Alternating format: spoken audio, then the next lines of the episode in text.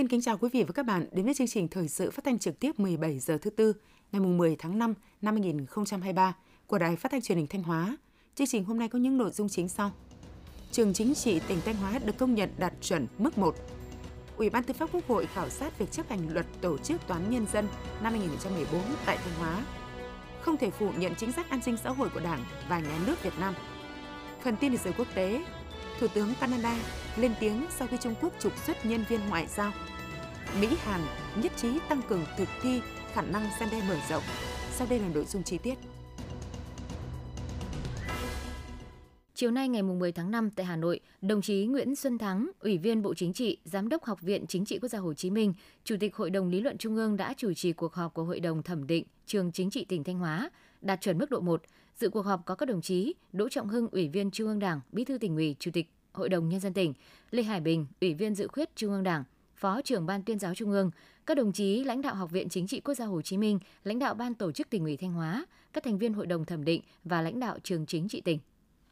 Phát biểu khai mạc cuộc họp, đồng chí Nguyễn Xuân Thắng, Giám đốc Học viện Chính trị Quốc gia Hồ Chí Minh, đề nghị các thành viên hội đồng bám sát các tiêu chí theo quy định số 11 của Ban Bí thư, không chỉ đánh giá về số lượng mà còn phải đánh giá cả chất lượng của từng tiêu chí, nhất là quá trình tổ chức thực hiện nhiệm vụ, công tác lãnh đạo quản lý, chất lượng đội ngũ cán bộ giảng viên, chất lượng đào tạo bồi dưỡng và điều kiện cơ sở vật chất của nhà trường, đảm bảo nghiêm túc, thực chất công tâm khách quan.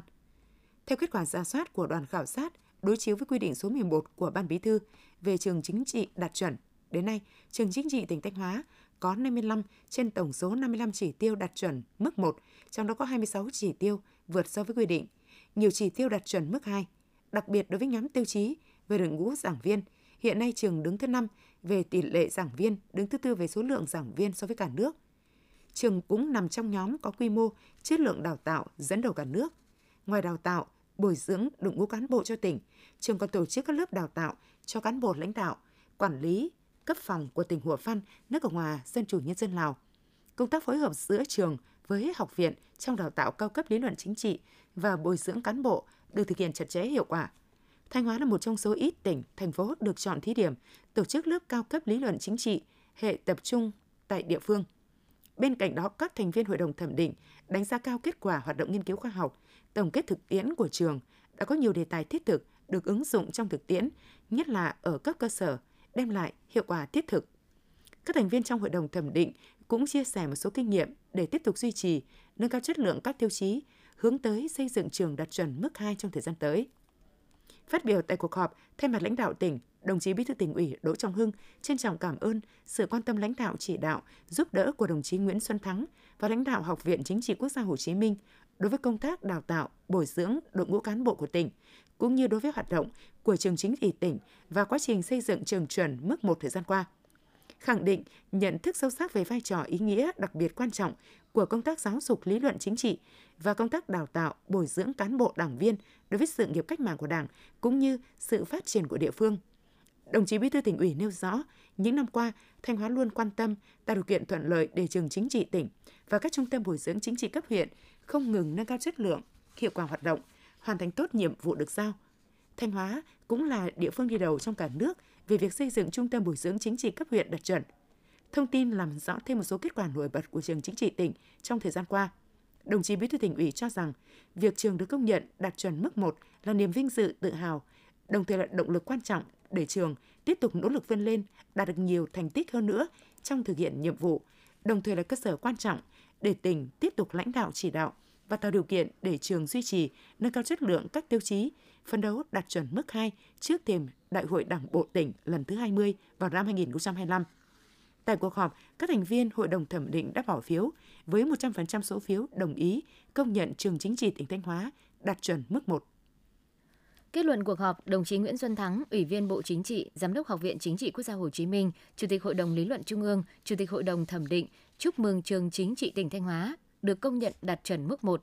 Đồng chí nhấn mạnh, kết quả này đã phản ánh sự nỗ lực rất lớn của trường chính trị tỉnh Thanh Hóa, đồng thời thể hiện sự quan tâm sâu sắc của cấp ủy chính quyền địa phương đối với công tác xây dựng trường chính trị cấp tỉnh đạt chuẩn, cũng như suốt quá trình hoạt động của trường trong nhiều năm qua. Nêu rõ yêu cầu mục đích cao nhất của xây dựng trường chính trị đạt chuẩn là để nâng cao chất lượng hiệu quả hoạt động của trường.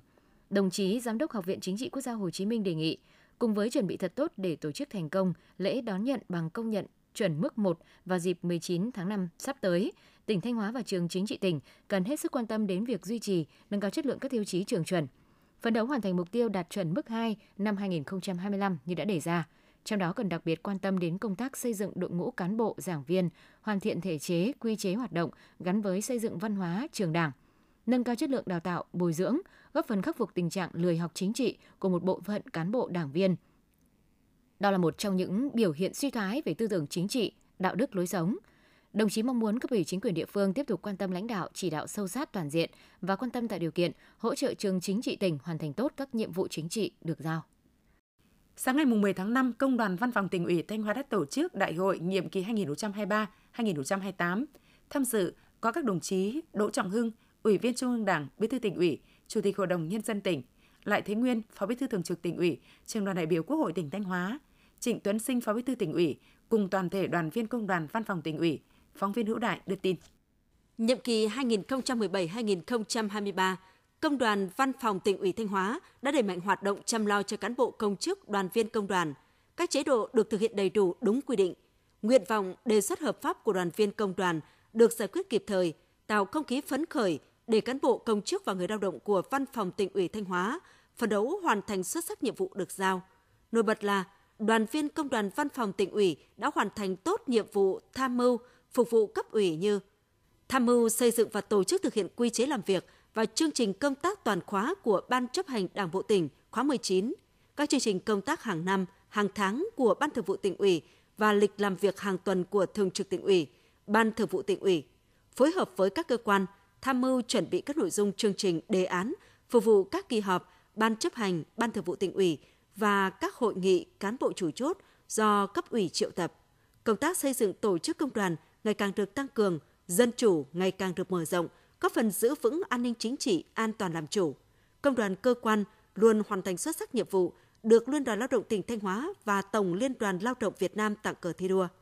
Với chủ đề Đổi mới dân chủ, đoàn kết phát triển, Đại hội Công đoàn Văn phòng tỉnh ủy Thanh Hóa nhiệm kỳ 2023-2028 xác định mục tiêu tiếp tục đổi mới nội dung và phương thức hoạt động công đoàn theo hướng thiết thực hiệu quả, nâng cao chất lượng tổ chức công đoàn, tổ chức có hiệu quả các phong trào thi đua yêu nước, tích cực tham gia xây dựng Đảng, xây dựng cơ quan và tổ chức công đoàn vững mạnh.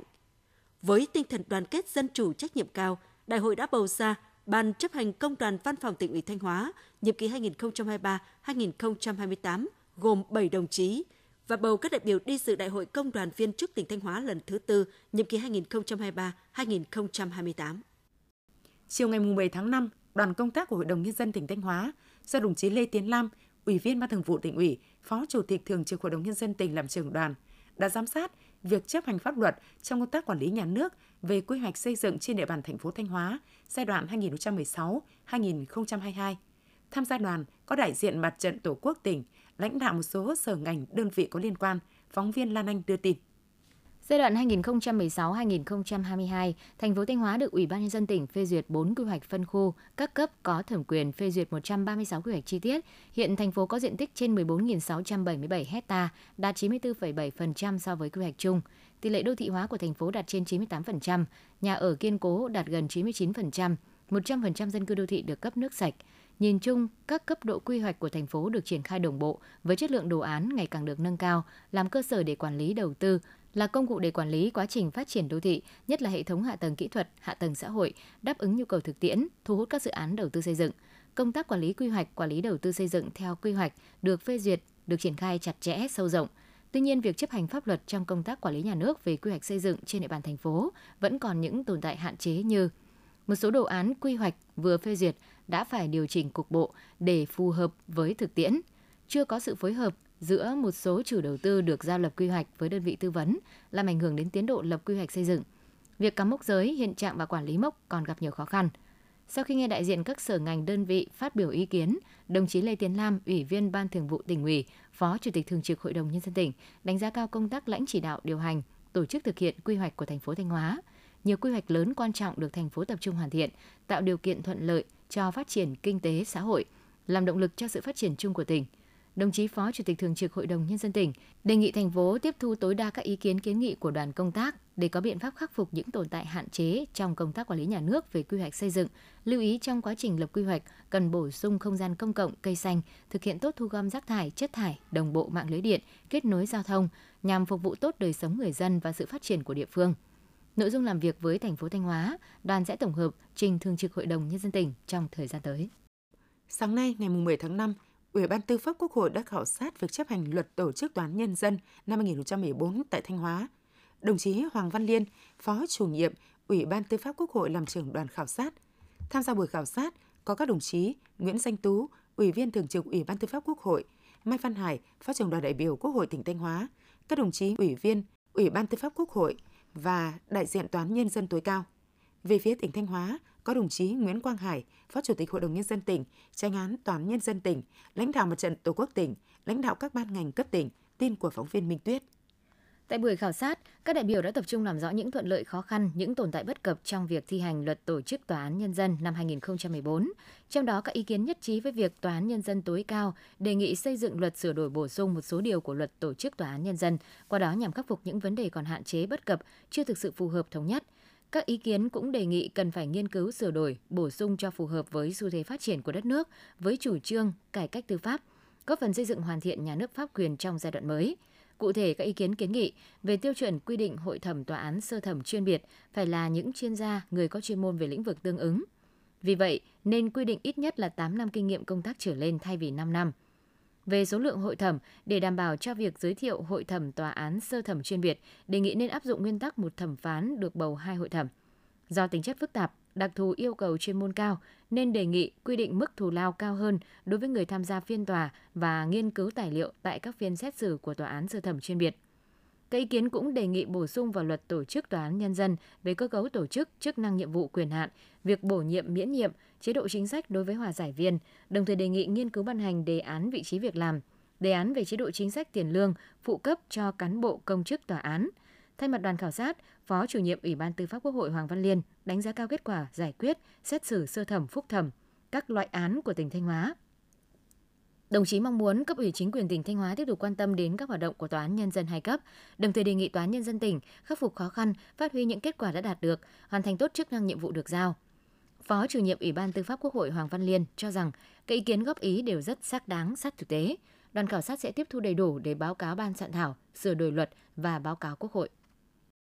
Sáng nay, ngày 10 tháng 5, Phó Chủ tịch Ủy ban dân tỉnh Lê Đức Giang có buổi làm việc với đoàn công tác của Cục Thủy lợi, Bộ Nông nghiệp Phát triển Nông thôn về công tác thủy lợi, quản lý hồ cửa đạt, các dự án thuộc kế hoạch đầu tư công trung hạn giai đoạn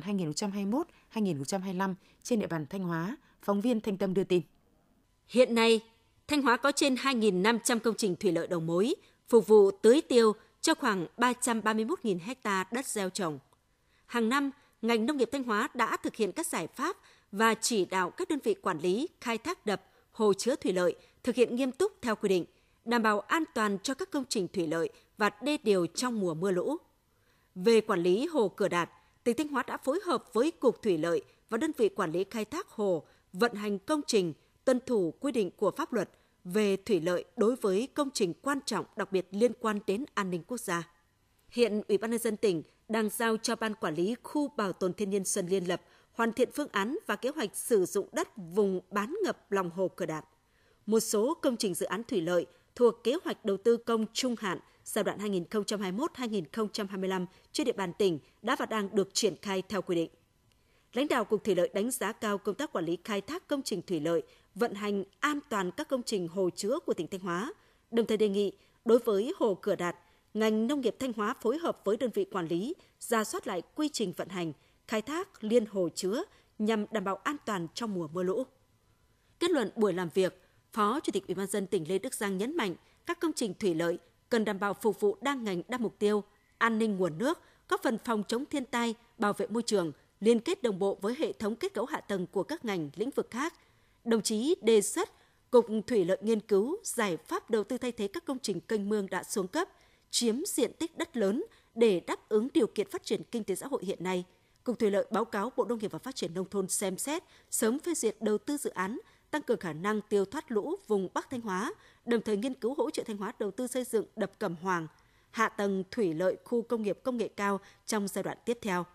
Phó Chủ tịch Ủy ban nhân dân tỉnh yêu cầu Sở Nông nghiệp và Phát triển nông thôn và các ngành liên quan ra soát tổng quan hiện trạng các công trình hồ đập, các công trình hồ đập xử lý khẩn cấp, hoàn thiện hồ sơ thủ tục liên quan đến các dự án thuộc kế hoạch đầu tư công trung hạn giai đoạn 2021-2025, báo cáo Bộ Nông nghiệp và Phát triển nông thôn, đôn đốc đẩy nhanh tiến độ thực hiện các dự án công trình thủy lợi trên địa bàn.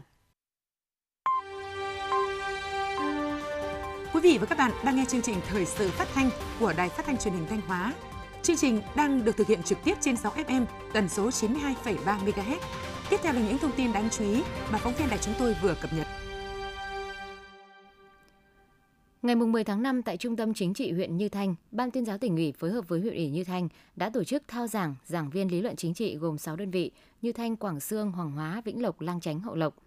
Tại buổi thao giảng, các giảng viên kiêm chức 6 đơn vị như Thanh, Quảng Sương, Hoàng Hóa, Vĩnh Lộc, Lang Chánh, Hậu Lộc đã thực hiện giảng dạy nội dung chương trình bồi dưỡng bí thư tri bộ, thao giảng giảng viên chính trị năm 2023, giúp cấp ủy các cấp nhận thức đầy đủ hơn về tầm quan trọng của công tác giáo dục lý luận chính trị, tạo điều kiện cho trung tâm chính trị cấp huyện thực hiện tốt hơn chức năng nhiệm vụ của mình, góp phần vào việc thực hiện thắng lợi nhiệm vụ chính trị của địa phương đơn vị. Đặc biệt, hoạt động này góp phần từng bước nâng cao trình độ, năng lực kỹ năng của đội ngũ giảng viên, tăng cường giao lưu trao đổi, học tập kinh nghiệm, thúc đẩy việc đổi mới phương pháp giảng dạy và học tập.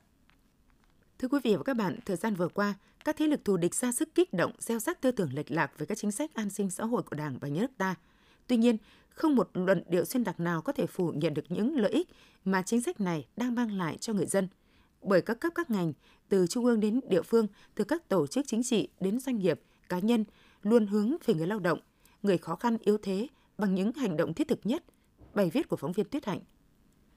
Tại Việt Nam, ba hợp phần cơ bản của chính sách an sinh xã hội gồm những chính sách, chương trình phòng ngừa rủi ro, những chính sách chương trình giảm thiểu rủi ro và những chính sách chương trình khắc phục rủi ro được cụ thể hóa thành năm trụ cột là bảo hiểm xã hội, bảo hiểm y tế, bảo hiểm thất nghiệp, cứu trợ xã hội và trợ giúp ưu đãi xã hội. Đây cũng là một trong những nội dung được đề cập toàn diện xuyên suốt trong hệ thống quan điểm chính sách của Đảng ta. Điểm sáng nổi bật cho thấy hiệu quả của các chính sách an sinh xã hội tại Việt Nam chính là kết quả giảm nghèo, theo chuẩn nghèo đa chiều mới, tỷ lệ hộ nghèo cả nước giảm từ 9,88% năm 2015 xuống còn 2,75% năm 2020. Không dừng lại ở kết quả đó, những năm gần đây, bất chấp tác động của đại dịch COVID-19 khiến nền kinh tế tổn thất nặng nề, Đảng và nhà nước ta vẫn thực hiện linh hoạt các giải pháp hỗ trợ người dân thoát nghèo với chủ trương cho người dân cần câu, không cho người dân con cá. Bà Vi Thị Luyến, bản Mìn, xã Mường Mìn, huyện Quan Sơn, tỉnh Thanh Hóa cho biết. Đảng và nhà nước Cảm ơn Đảng, nhà nước đã quan tâm hỗ trợ tiền để gia đình mua giống lợn về nuôi và sinh sản ra để bán, từ đó tạo thu nhập cho gia đình thoát nghèo. Tôi thấy mô hình nuôi lợn rất hiệu quả. Đối với các trường hợp rủi ro không thể lường trước và tự khắc phục được như thiên tai, địch họa, trẻ em mồ côi, người già neo đơn, chính sách an sinh xã hội của Việt Nam không chỉ phụ thuộc vào nguồn ngân sách nhà nước mà còn kêu gọi sự vào cuộc của cả cộng đồng trong nước và quốc tế thông qua các tổ chức chính trị xã hội nhằm tăng tính hiệu quả và mở rộng đối tượng được thụ hưởng chính sách. Ông Nguyễn Quốc Thanh, Chủ tịch Hội chữ thập đỏ Việt Nam tỉnh Thanh Hóa cho biết thêm. Chúng tôi bám vào các quy định của Đảng của nhà nước, đảm bảo một cái mục tiêu là tất cả các hoạt động à, kêu gọi ủng hộ, tuyên truyền vận động để mà huy động các nguồn lực là phải đảm bảo là công khai minh bạch, đúng cái quy định của pháp luật nhằm các cái hoạt động đó, các cái nguồn lực đó phải đến được đúng với đối tượng và các cái đối tượng hưởng lợi đó cũng như là các cấp các ngành nhân dân người ta cũng ủng hộ cái hoạt động của chúng ta. Hiện nay, dưới tác động của nền kinh tế thị trường, sự du nhập văn hóa tư tưởng và những tác động của toàn cầu hóa, chính sách an sinh xã hội không thể chỉ duy trì và thực hiện dập khuôn mà cần thay đổi để đáp ứng những yêu cầu thực tiễn mới, đồng thời khắc phục những hạn chế còn tồn tại. Điều này thể hiện rõ trong nỗ lực của các cơ quan đơn vị có liên quan trong việc xử lý nợ động, bảo hiểm xã hội. Mới đây, Hội đồng Nhân dân tỉnh Thanh Hóa đã tổ chức phiên giải trình về tình trạng chậm đóng bảo hiểm xã hội trên địa bàn tỉnh nhằm bàn sâu, phân tích kỹ thực trạng nguyên nhân, nhìn thẳng vào những hạn chế yếu kém, từ đó chỉ đạo quyết liệt về các giải pháp nhằm khắc phục tình trạng này. Những dẫn chứng trên khẳng định việc các thế lực thù địch, những kẻ bất đồng chính kiến và thiếu thiện trí với Việt Nam cố tình biến chính sách an sinh xã hội thành công cụ nhằm đạt mưu đồ chống phá là rất rõ ràng, cần quyết liệt phản bác, bài trừ. Ngày 10 tháng 5, Hội đồng Nhân dân huyện Nga Sơn khóa 20, nhiệm kỳ 2021-2026 đã tổ chức kỳ họp thứ 11 để giải quyết công việc phát sinh đột xuất và bầu Chủ tịch Ủy ban dân huyện. Kỳ họp đã tiến hành miễn nhiệm chức danh Chủ tịch Ủy ban dân huyện Nga Sơn khóa 20, nhiệm kỳ 2021-2026. đồng thời cho thôi làm nhiệm vụ đại biểu Hội đồng Nhân dân huyện đối với đồng chí Lê Văn Dậu, do trước đó đã được Ban Thường vụ tỉnh ủy điều động đảm nhiệm công tác khác. Kỳ họp đã giới thiệu nhân sự và bầu bổ sung chức vụ Chủ tịch Ủy ban dân huyện Nga Sơn, nhiệm kỳ 2026 thông qua tờ trình và bầu bổ sung đồng chí Thịnh Văn Huyên, Phó Bí thư huyện ủy, Phó Chủ tịch Thường trực Ủy ban dân huyện, giữ chức vụ Chủ tịch Ủy ban dân huyện Nga Sơn, nhiệm kỳ 2021-2026 với số phiếu bầu đạt 100%. Tiếp đó, kỳ họp đã thông qua nghị quyết về việc xác nhận kết quả bầu cử chức danh Chủ tịch Ủy ban dân huyện khóa 20, nhiệm kỳ 2021-2026. Từ năm 2011 đến nay, Ban Thường vụ Đảng ủy khối cơ quan và doanh nghiệp tỉnh đã tập trung lãnh đạo, chỉ đạo, quán triệt, thi hành điều lệ Đảng, quy định số 45 của Ban chấp hành Trung ương Đảng khóa 11 về thi hành điều lệ Đảng, hướng dẫn số 01 của Ban Bí thư Trung ương khóa 11 về một số vấn đề cụ thể thi hành điều lệ Đảng, đạt kết quả tích cực. Công tác đảng viên được thực hiện nghiêm túc, quan tâm nâng cao chất lượng kết nạp đảng viên. Từ năm 2011 đến nay, Đảng bộ khối đã kết nạp được trên 8.000 đảng viên theo đúng tiêu chuẩn, điều kiện, quy trình thủ tục kết nạp. Công tác tổ chức bộ máy và cán bộ được thực hiện hiệu quả, đã tập trung ra soát, sắp xếp chuyển giao, tiếp nhận và sáp nhập các tổ chức cơ sở đảng theo tinh thần chỉ đạo của Trung ương của tỉnh ủy, đã tổ chức chuyển giao tiếp nhận 157 tổ chức cơ sở đảng, sắp nhập hợp nhất và thành lập mới 43 tổ chức cơ sở đảng, giải thể 18 tổ chức cơ sở đảng, quyết định chỉ định tham gia cấp ủy và kiện toàn các chức danh bí thư, phó bí thư, ủy viên ban thường vụ, chủ nhiệm, phó chủ nhiệm ủy ban kiểm tra cấp ủy cơ sở cho gần 1.000 đồng chí. Công tác kiểm tra giám sát được tăng cường, chất lượng được nâng lên. Đến tháng 4 năm 2022, Ban Thường vụ Đảng ủy khối, cấp ủy cơ sở và Ủy ban kiểm tra các cấp đã tiến hành kiểm tra trên gần 3.600 lượt tổ chức đảng, trên 17.000 lượt đảng viên, giám sát trên 2.100 lượt tổ chức đảng, trên 23.000 lượt đảng viên. Ủy ban kiểm tra hai cấp kiểm tra khi có dấu hiệu vi phạm đối với 96 tổ chức đảng và 141 đảng viên, giải quyết 55 đơn thư tố cáo, 3 đơn khiếu nại, xem xét xử lý và đề nghị xử lý kỷ luật 6 tổ chức đảng và 356 đảng viên bằng các hình thức. Khiển trách 246, cảnh cáo 62, cách chức 02, khai trừ 46 đảng viên. Công tác thi đua khen thưởng được quan tâm thực hiện thường xuyên. Từ năm 2011 đến nay, Ban Thường vụ Đảng ủy khối đã khen thưởng 355 tổ chức cơ sở đảng, 448 tổ chức đảng trực thuộc Đảng ủy cơ sở, trên 1.600 đảng viên hoàn thành xuất sắc nhiệm vụ. Từ đầu năm 2023 đến nay, các cấp ủy Đảng chính quyền trên địa bàn thành phố Thanh Hóa tập trung lãnh đạo chỉ đạo tổ chức thực hiện các nhiệm vụ giải pháp thúc đẩy phát triển kinh tế, đạt kết quả tích cực. Tổng diện tích gieo trồng vụ chiêm xuân đạt trên 4.300 ha, bằng 92,3% kế hoạch. Chăn nuôi duy trì ổn định. Tổng sản lượng khai thác và nuôi trồng thủy sản đạt trên 395 tấn. Tính chung từ đầu năm 2023 đến nay, giá trị sản xuất công nghiệp tiểu thủ công nghiệp ước đạt trên 17.500 tỷ đồng, bằng 30,1% kế hoạch, tăng 12,5% so với cùng kỳ năm 2022. Tổng mức bán lẻ hàng hóa và doanh thu dịch vụ ước đạt trên 25.000 tỷ đồng, bằng 26,6% kế hoạch. Tổng giá trị xuất khẩu hàng hóa đạt 537,62 triệu đô la Mỹ, bằng 28,3% kế hoạch. Hoạt động du lịch tiếp tục có sự khởi sắc. Từ đầu năm đến nay ước đón 815.000 lượt khách, tăng khoảng 20% so với cùng kỳ năm 2022. Tổng thu du lịch ước đạt 800 tỷ đồng, tăng khoảng 15% so với cùng kỳ năm 2022. Qua khảo sát của Sở Xây dựng, trên địa bàn tỉnh có 168 mỏ, khu mỏ đá vôi trên địa bàn 23 huyện thị xã thành phố, đủ điều kiện để sản xuất cát nghiền nhân tạo với trữ lượng 600 triệu mét khối. Đến nay trên địa bàn tỉnh đã có 12 dự án đã và đang đầu tư sản xuất cát nghiền với công suất thiết kế khoảng 1,135 triệu mét khối một năm, có khả năng thay thế trên 50% tổng sản lượng cát tự nhiên – các sản phẩm cát nghiền sản xuất trên địa bàn tỉnh đang áp dụng tiêu chuẩn quốc gia 9205-2012 đủ điều kiện để sử dụng đại trà và được công bố giá. Cát nghiền có ưu điểm là loại bỏ được tạp chất, hạt đều, có khả năng thay thế được cát tự nhiên trong một số lĩnh vực, đặc biệt là trộn bê tông và sản xuất gạch không nung, giá thành lại thấp hơn cát tự nhiên từ 10 đến 20 000 đồng một mét khối. Việc hỗ trợ sản xuất cát nhân tạo là giải pháp quan trọng đáp ứng nhu cầu cát xây dựng và làm giảm nhu cầu sử dụng cát tự nhiên, làm giảm hiện tượng khai thác cát trái phép, gây sạt lở lòng sông, đảm bảo an ninh trật tự tại các địa phương có mỏ cát tự nhiên. Thời gian tới, Sở Xây dựng sẽ tiếp tục hướng dẫn kêu gọi các đơn vị đầu tư lắp đặt máy nghiền cát, cát bê tông và cát xây chát, tiến tới thay thế sử dụng cát tự nhiên trong công trình xây dựng, đảm bảo tiêu chuẩn phù hợp với công suất được cấp phép khai thác, đáp ứng nhu cầu sử dụng cát trên địa bàn toàn tỉnh.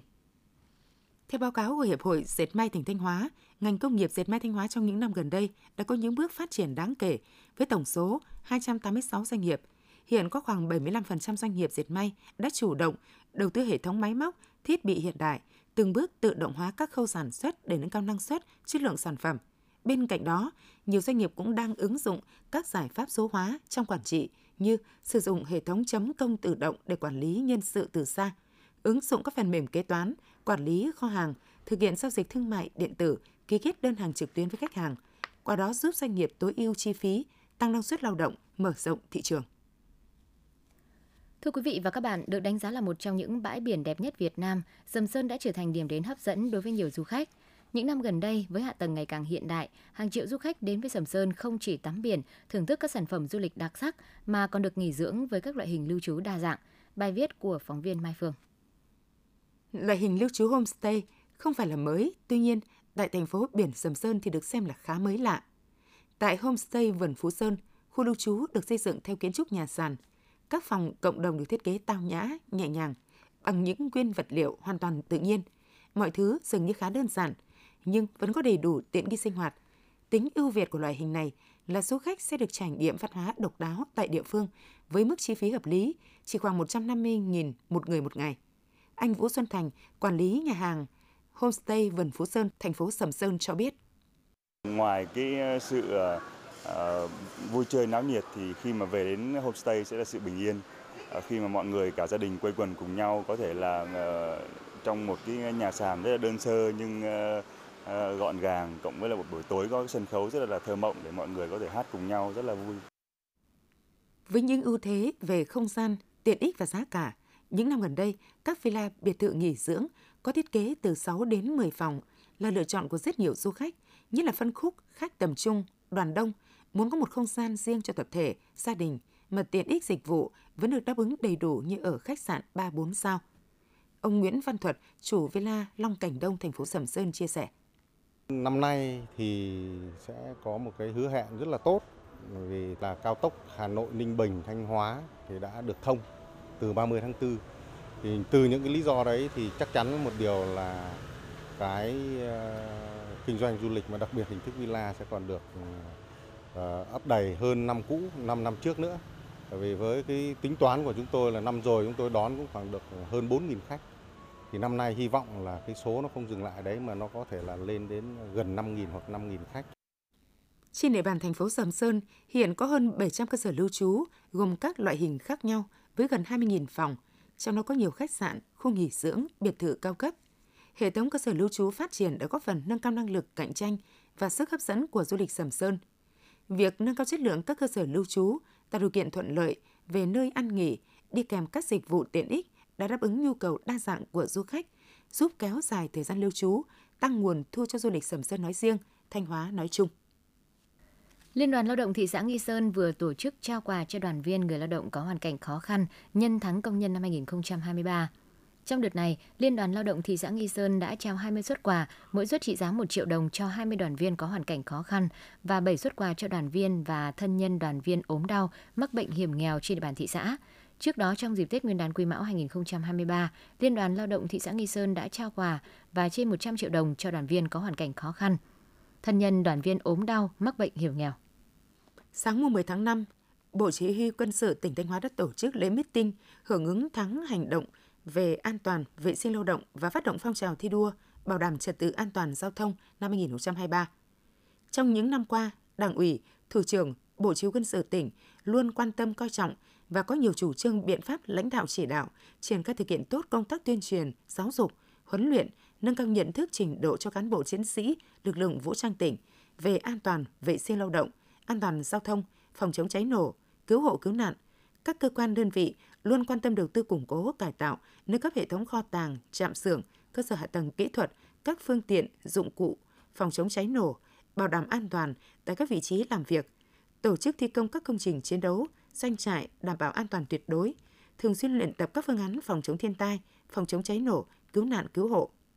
Thời gian tới, Bộ Chỉ huy quân sự tỉnh và các cơ quan đơn vị sẽ tập trung thực hiện tốt các mục tiêu giải pháp, trong đó tiếp tục làm tốt công tác tuyên truyền, giáo dục, nâng cao nhận thức trách nhiệm cho mọi cán bộ chiến sĩ về công tác an toàn, vệ sinh lao động và an toàn giao thông, thực hiện có hiệu quả năm an toàn giao thông năm 2023 với chủ đề Thượng tôn pháp luật để xây dựng văn hóa giao thông an toàn, phấn đấu không để xảy ra mất an toàn khi tham gia giao thông. Tại lễ meeting, Thủ trưởng Bộ Chỉ huy quân sự tỉnh và đại diện các cơ quan đơn vị đã ký kết giao ước thi đua an toàn, vệ sinh lao động và bảo đảm trật tự an toàn giao thông năm 2023. Quý vị và các bạn vừa theo dõi chương trình thời sự phát thanh của Đài Phát thanh và Truyền hình Thanh Hóa. Tiếp ngay sau đây là phần tin quốc tế.